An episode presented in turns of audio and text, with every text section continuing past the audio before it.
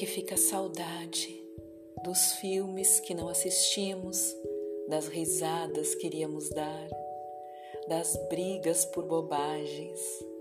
dos brigadeiros não feitos, dos lugares que não fomos, das viagens que faríamos, daquela casa na praia com varanda, das caminhadas na areia,